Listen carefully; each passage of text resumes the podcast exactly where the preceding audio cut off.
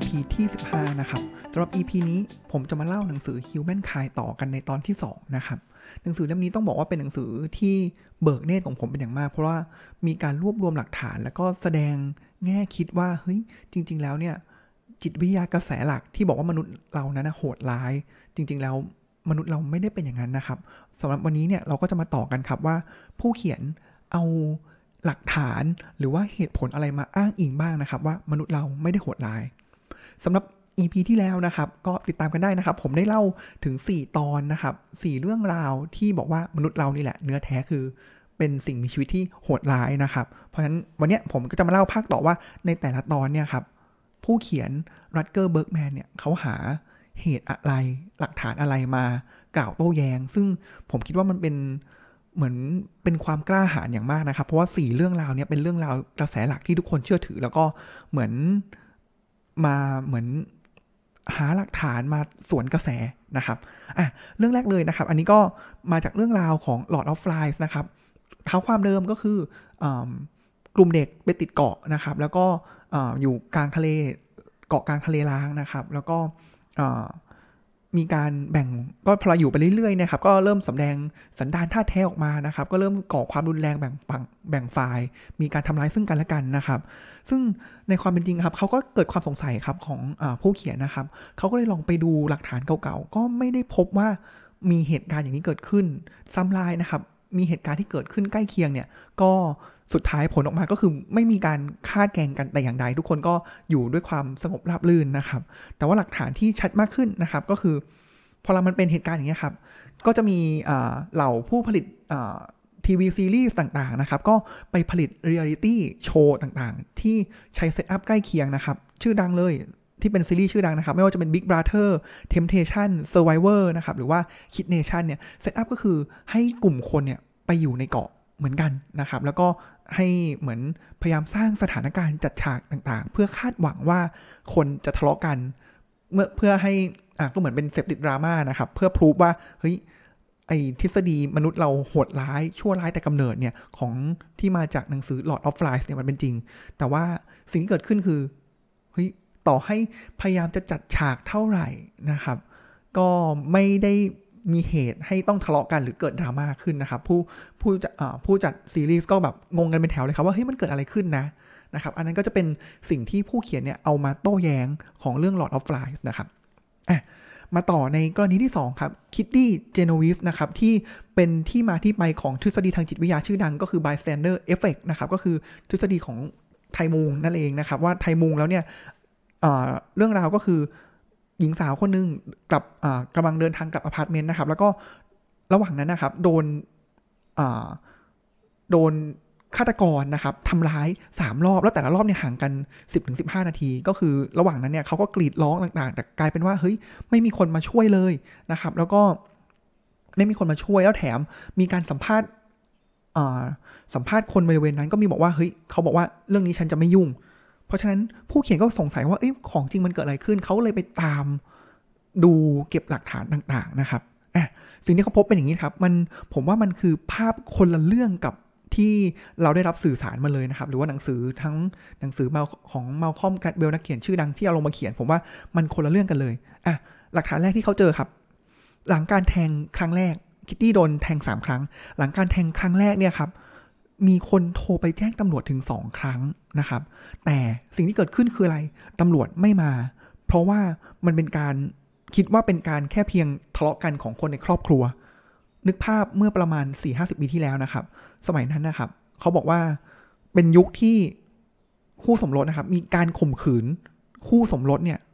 ไม่ถือว่าเป็นความผิดทางอาญาเพราะฉะนั้นตำรวจเลยมองว่าเฮ้ยเรื่องนี้อาจจะเป็นแค่เหตุการณ์ของคนในครอบครัวเขาก็เลยไม่ได้รีบไปในที่เกิดเหตุนะครับต่อมาครับก็มีถามนี้ก็มีคนไปสัมภาษณ์นะครับบุคคลนี้เลยครับชื่อว่าคาร์ลอสนะครับที่เป็นคนเจ้าของวลีชื่อดังเลยก็คือพอสัมภาษณ์แล้วเนี่ยเหตุการณ์นี้เขาบอกว่าเขาจะไม่ยุ่งเรื่องนี้นะครับแต่เราก็มาตีความโอ้โหคนเราทำไมเห็นแก่ตัวได้ขนาดนี้แต่ว่าของจริงคืออะไรครับของจริงคือคืนนั้นเนี่ยคาร์ลอสคนนี้ครับเขาเมาอยู่นะครับแล้วก็เกิดเขามาให้สัมภาษณ์กับผู้สื่อข่าวมากมายเนี่ยอย่างหนึ่งเลยคือเพศสภาพของเขาเป็นเกย์และ บริบทในสมัยนั้นนะครับก็คือถ้าใครเป็นเกย์เนี่ยจะถูกแอนตี้จากสังคมเพราะฉะนั้นเขาเลยไม่สามารถที่จะออกไปพูดให้ข่าวอะไรบ้างมากเพราะฉะนั้นตอนที่ผู้สื่อข่าวมาเอาไมค์มาจ่อปากเขาเขาบอกเขาจะไม่ยุ่งแต่ไม่ยุ่งในที่นี้ไม่ใช่บอกว่าไม่ยุ่งในการเหตุทำร้ายร่างกายของคิตตี้นะครับแต่เขาไม่ยุ่งที่จะให้ข่าวแต่ว่าในบริบทของจริงก็คือเขารู้เหตุการณ์และสิ่งที่เขาทำก็คือเขาไม่สามารถไม่อยากจะโทรด้วยโทรศัพท์ของเขาเองได้นะครับเพราะเขากลัวว่าก็เรื่องเพศสภาพเขาแต่สิ่งที่เขาทำคือเขาปีนข้ามหลังคาไปบ้านเพื่อนบ้านอีกคนนึงแล้วก็ไปแจ้งให้เพื่อนบ้านเนี่ยโทรหาตำรวจก็คือเป็น1ใน2คนที่โทรหาตำรวจก็มาจากคาร์ลอสผู้นี้เห็นไหมครับพอเราเข้าใจบริบทของจริงแล้วเนี่ยสิ่งที่ได้รับสื่อเนี่ยมันคนละเรื่องกันเลยนะครับหรือมีบอกว่าพบเห็นว่ามีคนทั้งหมด38คนที่อยู่ในเหตุการณ์แต่ของจริงคนเหล่านี้ไม่ได้เป็นพยานในเหตุการณ์นะครับบางคนอย่างมากก็ได้ยินเสียงจากไกลๆนะครับมี2คนครับที่รับรู้แต่เขาไม่แจ้งเพราะอะไรเพราะว่าเขาเหมือนอันนี้ก็จะเป็นเรื่องเชื้อชาติครับเขาเกลียดคนยิวคิตตี้เจโนวิสเป็นคนยิวเพราะนั้นเขาก็เลยไม่แจ้งออกไปช่วยเหลือหรือว่าแจ้งตำรวจให้เพราะนั้นมันมีที่มาที่ไปที่มันถูกบิดเบือนเป็นอย่างมากนะครับหรือสุดท้ายเลยครับที่ข่าวให้ข่าวมาก็คือข่าวสร้างความน่าสลดหดหู่ก็คือคิตตี้เจโนวิสนอนตายที่บันไดโดยที่ไม่มีใครแยแสเลยของจริงคืออะไรครับของจริงเขาก็มีหลักฐานเลยครับว่าตอนหลังจากโดนแทงครั้งที่3คิตตี้เนี่ยไปถึงใต้บันไดชั้นล่างของอพาร์ตเมนต์แล้วก็กดออดแล้วก็ณตอนนั้นนะครับบุคคลในเหตุการณ์ผมเล่าแล้วผมก็ขนลุกบุคคลเหตุการณ์ก็คือชื่อว่าโซเฟียฟาร่ารู้แล้วว่าเฮ้ยนี่คือเพื่อนของเขากำลังได้รับบาดเจ็บแล้วก็ต้องการความช่วยเหลือตอนนั้นเขาต้องนึกภาพว่าตอนนั้นคือเวลา 3:00 กว่าๆเขาก็นอนกันแล้วใช่ไหมครับเขาก็ยังอยู่ในชุดนอนเลยครับคือแบบเหมือนใส่ชุดนอนเลยอะครับสิ่งที่เขาทำคืออะไรนึกภาพบริบทตอนนั้นนะครับมีคนโดนทำร้ายร่างกายแต่สิ่งที่โซเฟียทำก็คือเขาไม่แคร์คำทัดทานของสามีของเขาเองของเธอเองเขารีบลงมาแล้วก็มาดูใจแล้วก็มาดูใจคิตตี้นะครับแล้วณวินาทีนั้นนะคิตตี้ก็เสียชีวิตบนตักของโซเฟียนะครับเพราะฉะนั้นเนี่ยครับมันคือหนังคนละเรื่องเลยนะครับที่พอละข้อเท็จจริงมันเป็นอย่างเงี้ยแต่ว่าสื่อเนี่ยมันพยายามจะบิดเบือนสร้างประเด็นให้ดราม่าสร้างประเด็นให้เห็นว่าคนเรานั้นน่ะเห็นแก่ตัวไม่ช่วยเหลือคนอื่นแต่จริงๆแล้วหนังสือบอกว่ามันไม่ได้เป็นอย่างนั้นเลยนะครับเพราะฉะนั้นพอเรามาเป็นตรงนี้แล้วครับก็ผมก็จะเริ่มพยายามปูพื้นให้เห็นว่าเฮ้ยมนุษย์เราเนี่ยไม่ได้ชั่วร้ายแต่มนุษย์เราเนี่ยมีจิตใจที่โอบอ้อมอารีนะครับแล้ว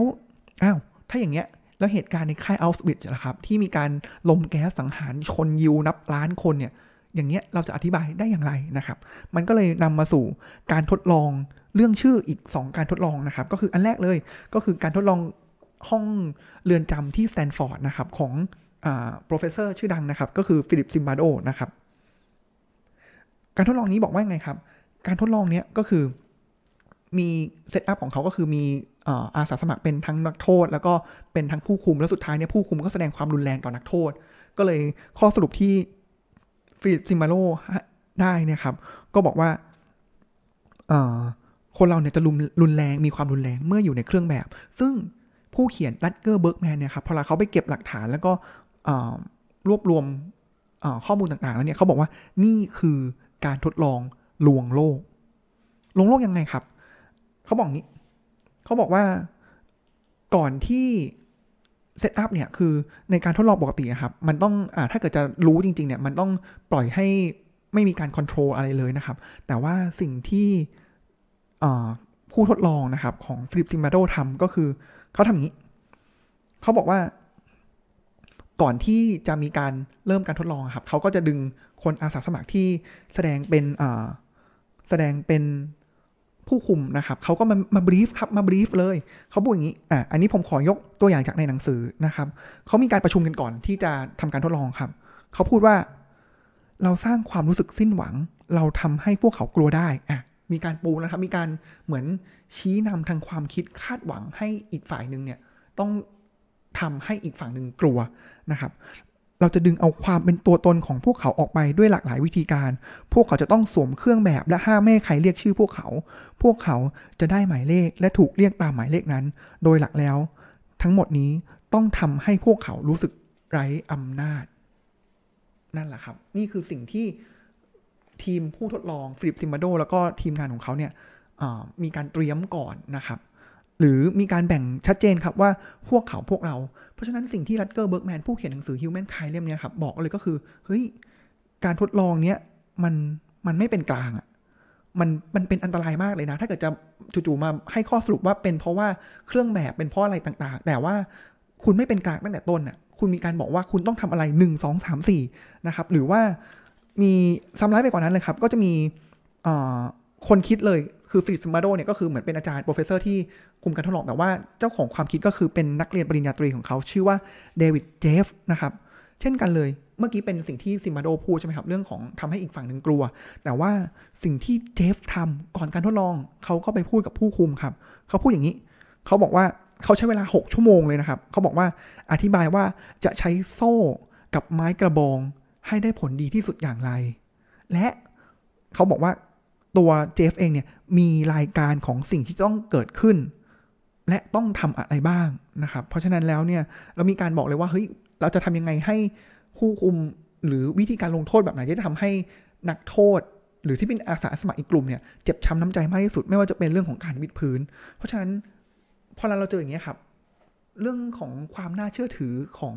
การทดลองมันเป็นอย่างเงี้ยเพราะฉะนั้นมันก็เลยได้ข้อคิดที่น่าสนใจว่าเฮ้ยมันไม่ใช่อ่ะมันเอามาเป็นข้อสรุปไม่ได้หรือมีการนอกจากนี้ครับก็ยังมีการไปดูผลย้อนหลังครับเขาบอกนี้เลยครับว่าทางเจฟแล้วก็ซิมบาโดเองเนี่ยครับก็พยายามจะบังคับขู่เข็นให้ผู้คุมอาสาสมัครที่เป็นผู้คุมเนี่ยมีการแบบแสดงความรุนแรงมากขึ้นนะครับแต่ว่าพอยิ่งบังคับขู่เข็นเท่าไหร่เนี่ยครับเขาพบอย่างนี้ว่ามีการบันทึกไว้เลยนะครับก็คือ2ใน3ของผู้คุมไม่ยอมมีส่วนร่วมกับเกมที่รุนแรงและ1ใน3ครับปฏิบัติกับนักโทษอย่างเมตตาซึ่งสร้างความไม่พอใจให้กับซิมบาโดและทีมของเขาเป็นอย่างมากอันนี้คือสิ่งที่เกิดขึ้นแต่ไม่ได้ถูกรีพอร์ตหรือรายงานออกมาให้เห็นต่อชาวโลกเราจะไม่มองแค่ว่าเฮ้ยเห็นไหมเป็นเพราะเครื่องแบบนี่ไงพลนาซีทหารนาซีอยู่ในเครื่องแบบเพื่อให้ไปซัพพอร์ตกับเรื่องของทหารนาซีที่ใส่เครื่องแบบแล้วสามารถแสดงความรุนแรงกับคนในเพื่อนร่วมโลกกันได้นะครับเท่านั้นไม่พอครับมาต่อกันที่การทดลองต่อมาเลยครับก็คือการทดลองของสแตนลีย์มิลแกรมนะครับก็จะเป็นการทดลองขึ้นชื่ออีกอันนึงเลยนะครับเซตอัพของการทดลองครับก็ถ้าจำกันได้นะครับก็จะมีเขาจะจ้างหาอาสาสมัครนะครับที่มาเป็นครูฝั่งผู้คุม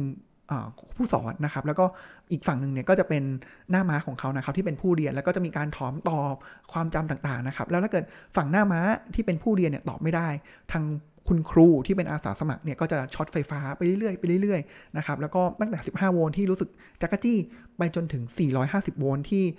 อันตรายถึงชีวิตได้นะครับซึ่งสิ่งที่เกิดขึ้นข้อสรุปที่ได้จากการทดลองของมิลแกรมเนี่ยครับก็คือ 65% ของผู้เข้าร่วมทดลองก็คืออาสาสมัครนั่นแหละครับที่เป็นคนช็อตไฟฟ้าเนี่ย 65% ช็อตไฟฟ้าไปถึง450โวลต์ซึ่งโอ้โหการทดลองนี้พอการทดลองนี้ออกมาก็เลยมันเลยโป๊ะเช๊ะเลยครับเห็นไหมนี่แหละพอเวลาคนเราเนี่ยมีอำนาจแล้วมนุษย์เราเนี่ยฝั่งหนึ่งมีอำนาจใช่ไหมครับแล้วมนุษย์เราเนี่ยครับคือเป็นสิ่งมีชีวิตที่จะทำตามคำสั่งมันเลยสอดคล้องว่าเห็นไหมทำไมทหารนาซีถึงทำร้ายผู้คนชาวยิวได้นะครับเช่นกันเลยครับหนังสือผู้เขียนหนังสือเล่มนี้ครับบอกเลยครับว่าการทดลองของมิลแกรมนะครับเขาใช้คำนี้เลยนะครับมันน่าชิงชังมันน่าหดหู่หรืออันนั้นคือน่าสมเพชมากมันยิ่งไปกว่าการทดลองลวงโลกของฟิลิปซิมบาโดซะอีกนะครับเขาว่าอย่างนี้ก่อนครับไล่ทีละอย่างเลยนะครับมีการคำถามที่เขาชวนคิดก่อนเลยครับก็คือเฮ้ยผู้เข้าร่วมทดลองเนี่ยเขาเชื่อจริงไหมว่าเขาได้ช็อตไฟจริงๆเขาเชื่อไหมว่าอีกฝั่งหนึ่งที่กรีดร้องออกมาโอ๊ยไม่ไหวแล้วฉันจะตายอยู่แล้วทำไมถึงโหดร้ายกับฉันอย่างนี้เนี่ยอีกฝั่งหนึ่งเนี่ยมันเกิดขึ้นจริงไหมไฟช็อตก็เป็นคำถามที่ดีนะครับแล้วเนี่ยครับสิ่งที่เกิดขึ้นเลยครับก็มีการบันทึกในการทดลองซึ่งเช่นกันครับพวกเราไม่เห็นแต่ว่ามันมีการบันทึกในการทดลองอยู่มิลแกรมเป็นคนเขียนเองเลยครับบอกว่าแล้วเขามีการเซอร์เวย์ย้อนหลังครับว่ามีกี่คนล่ะที่เชื่อว่าเขาได้ช็อตไฟจริงๆคำตอบคือ 56% อ้าว เฮ้ยถ้าเกิดมีคน 56% อย่างเงี้ยแล้วการทดลองนี้มันน่าเชื่อถือได้จริงๆหรือเปล่านะครับนั่นแหละครับก็เลยเป็นสิ่งที่ชวนคิดนะครับว่าเฮ้ยมันจริงหรือเปล่านะครับแล้วก็มีการพูดถึงประเด็นนี้ครับเรื่องของการบังคับครับเพราะว่าข้อสรุปของการทดลองของมิลแกรมเนี่ยบอกว่าถ้าเราบังคับหรือใช้อำนาจสั่งเนี่ยจะทำให้อีกฝั่งนึงเนี่ยถึงแม้ว่าจะเป็นสิ่งไม่ดีอย่างไรก็ตามเนี่ยคนก็ทำตามได้เหมือนทหารนาซีหรือเหมือนทหารที่ออกมายิงประชาชนพอพูดถึงเรื่องคำสั่งเนี่ยครับสมมุติว่ามีเริ่มอีกฝั่งนึงตอบผิดใช่ไหมครับสิ่งที่ผู้คุมการทดลองนะครับก็คือฝั่งของมิลแกรมเองเนี่ยก็จะบอกเลยครับครั้งแรกบอกเลยว่ากรุณาทำต่อไปครับก็ยังไม่ทำเขาก็ยังไม่ช็อตเพิ่มขึ้นใช่ไหมครับครั้งต่อมาคุณจำเป็นต้องทำต่อไปเพื่อการทดลองครับก็ยังไม่ช็อตครั้งต่อมาครั้งที่3คุณจำเป็นต้องทำต่อจริงๆนะครับยังไม่ช็อตจนครั้งสุดท้ายคุณไม่มีทางเลือกอื่นคุณต้องทำต่อไปเพราะฉะนั้นแล้วเนี่ยถ้าเกิดลองฟังการสั่งงานของเขาสั่งแบบเรื่องของการคอนวินซ์ให้ทำเนี่ยครับ3ครั้งเนี่ยกรุณาทำต่อทำเพื่อการทดลองจำเป็นต้องทำเพื่อการทดลองคุณจำเป็นต้องทำต่อไปจริงๆ3อันแรกเนี่ยมันเหมือนเป็นการขอแต่ว่าคำสั่งจริงๆเลยเนี่ยครับก็คือครั้งสุดท้ายคุณไม่มีทางเลือกอื่นคุณต้องทำต่อไปแล้วเกิดอะไรขึ้นครับเมื่อเราบังคับให้คนช็อตไฟฟ้าคนส่วนใหญ่เลยครับก็คือไม่ทำแล้วยิ่งเขาบังคับมากเท่าไหร่ผู้คนยิ่งไม่เชื่อมากขึ้นเท่านั้นอันนี้แหละครับเป็นสิ่งที่ข้อโต้แย้งของผู้เขียนที่พยายามบอกว่าเฮ้ยมันไม่ใช่นะครับพอถึงตรงนี้แล้วเนี่ยครับมันก็เริ่มตัดประเด็นแล้วใช่ไหมครับว่าอ้าวในเครื่องแบบก็ไม่ใช่เรื่องของการบังคับให้ผู้ใต้บังคับบัญชาทำก็ไม่ใช่แล้วอะไรล่ะที่เป็นสาเหตุที่ทำให้ทหารนาซีถึงทำร้ายคนชาวยิวได้มากขนาดนั้น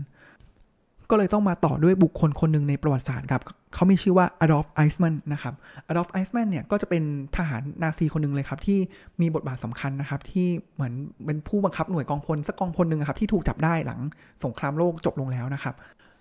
มีคนสัมภาษณ์เขาครับมีการสอบถามเขาแล้วครับว่าเขารู้สึกอย่างไรบ้างกับเหตุการณ์ที่เกิดขึ้นสิ่งที่เขาเกิดขึ้นบอกก็คือเขาไม่รู้สึกเสียใจเลยนะครับแล้วเขารู้สึกต้องบอกว่า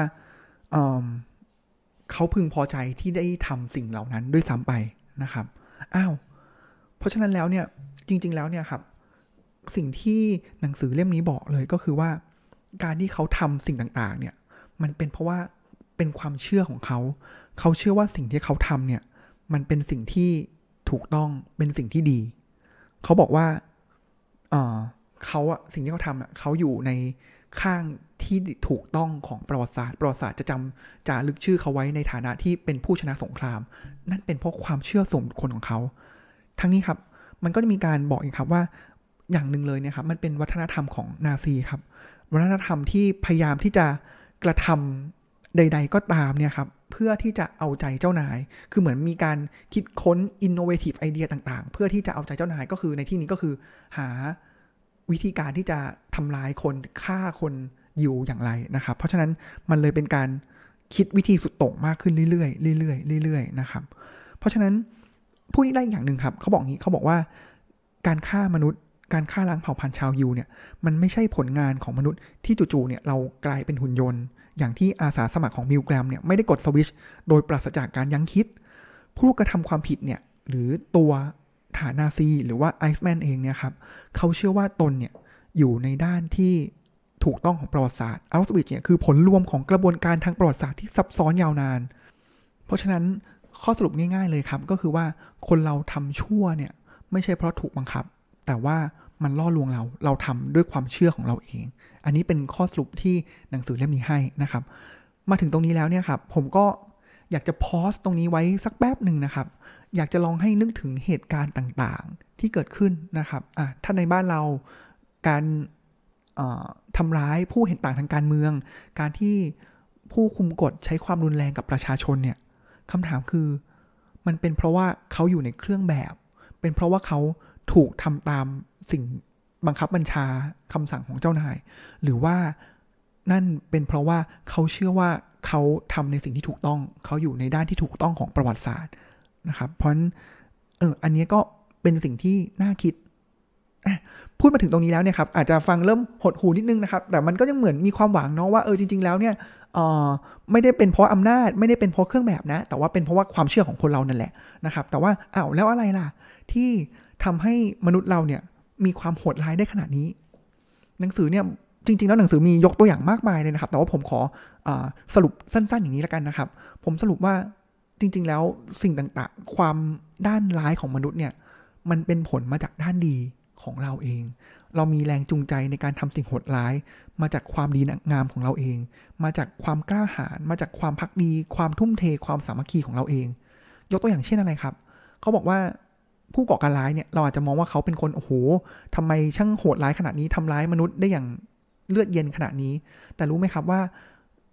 ครั้งแรกก่อนที่เขาจะเป็นผู้ก่อการร้ายเนี่ยเขาเป็นคนปกติเลยแต่3ใน4ของคนที่เป็นผู้ก่อการร้ายเนี่ยถูกชักชวนจากคนสนิทถูกชักชวนจากเพื่อน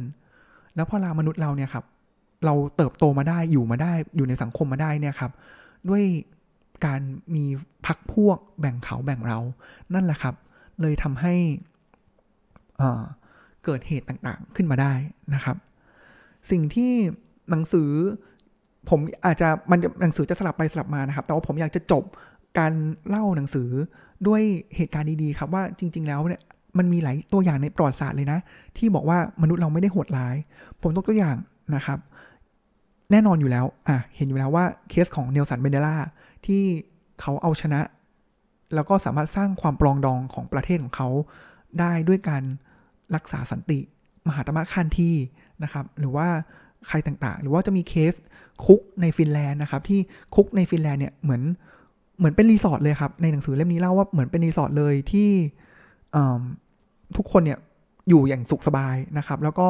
มีการฝึกอาชีพให้แล้วสุดท้ายสิ่งที่เขาพบก็คือว่าหลังจากคนในกลุ่มนี้ออกจากคุกไปเนี่ยเฮ้ยเขามีชีวิตที่ดีขึ้นตรงข้ามกับในสหรัฐอเมริกาที่คุกเนี่ยเหมือนคุกเลยเหมือนในหนังเลยออกไปคนก็กลายเป็นว่าคุกเนี่ยมันเหมือนเป็น MBA สคูลของผู้ไม่หวังดีหรือโจรเลยซะอีกนะครับหรือว่าเคสที่ผมอยากยกตัวอย่างมากๆเลยนะครับก็คือในสมัยสงครามโลกครั้งที่2คนก็จะเห็นว่าเฮ้ยมันคือมีผู้คนตายมากมายนับโอ้โหหลาย10ล้านคนทั่วโลกนะครับทหารต่างแบบเสียชีวิตกันมากมายแต่มันยังมีความดีงามของมนุษย์อยู่ในนั้นครับความดีงามนั้นก็คือในช่วงคริสต์มาสถ้าคนจำได้มันจะมีแนวปะทะกันระหว่างอาจจะเป็นในช่วงระหว่างอังกฤษกับเยอรมันใช่ไหมครับในวันคริสต์มาสเนี่ยเขามีการหยุดยิงแล้วจู่ๆเนี่ยครับก็จะเห็นว่าเฮ้ยฝั่งอังกฤษเนี่ยก็ยกธงขึ้นมาแล้วก็แบบเหมือนเป็นปาร์ตี้คริสต์มาสอะไรอย่างนี้กันแล้วก็สุดท้ายแล้วเนี่ยทั้งสองฝ่ายเลยนะครับไม่ใช่แค่นั้นนะครับเขาเดินเข้าหากันมีการร้องรำทำเพลงปาร์ตี้คริสต์มาสด้วยกันมีการเตะบอลกันในช่วงคริสต์มาสแล้วหลังจากนั้นเขาก็แยกย้ายกันไปอยู่ในฝั่งของตัวเองนะครับแต่ครั้นพอเมื่อฝั่งผู้บังคับบัญชาเห็นรู้แล้วว่าเฮ้ยโหวันคริสต์มาสทีไรนี่ปาร์ตี้กันทุกทีเลยเขาบอกไม่ได้แล้วต่อไปนี้ออกกฎเลยว่าห้ามปาร์ตี้สิ่งที่เกิดขึ้นคืออะไรครับเขาก็ที่หน้าสนามรบเนี่ยเขาก็บอกว่าเฮ้ยเขาจะไม่ยิงถ้าจะยิงเนี่ยเขาจะเล็งสูงขึ้นไว้แล้วก็จะมีการเตือนกันว่าเฮ้ยไม่ได้แล้วนะฉันต้องยิงแล้วนะนี่แหละครับคือมิตรภาพของมนุษย์ที่มันก็ยังมีความดีงามอยู่นะครับฟังถึงตรงนี้แล้วเพื่อนๆผู้ฟังรู้สึกอย่างไรกันบ้างครับรู้สึกมีความหวังกับมนุษย์โลกเราบ้างไหมนะครับก็ผมเองก็ได้แต่มีความหวังนะครับว่าทั้งสถานการณ์ระดับโลกของรัสเซียยูเครนจะดีขึ้นนะครับสถานการณ์ทางการเมืองบ้านเราก็จะดีขึ้นนะครับด้วยความหวังของที่ได้จากหนังสือเล่มนี้นะครับส่วนในเรื่องของหลักฐานต่างๆเนี่ยครับผมว่าผู้เขียน Human Kind เล่มนี้ก็เปิดประตูแล้วแหละว่าเฮ้ยเปิดประตูสำหรับนักวิจัยหรือว่านักประวัติศาสตร์รุ่นถัดไปต่อไปนะครับที่จะมาลองดูซิว่าหลักฐานไหนล่ะที่มันจะบ่งบอกได้ว่ามนุษย์เราเนี่ยไม่ไร้หัวใจสำหรับวันนี้ก็ขอขอบคุณแล้วก็ในการติดตามนะครับแล้วก็ขอกราบคำว่าสวัสดีครับ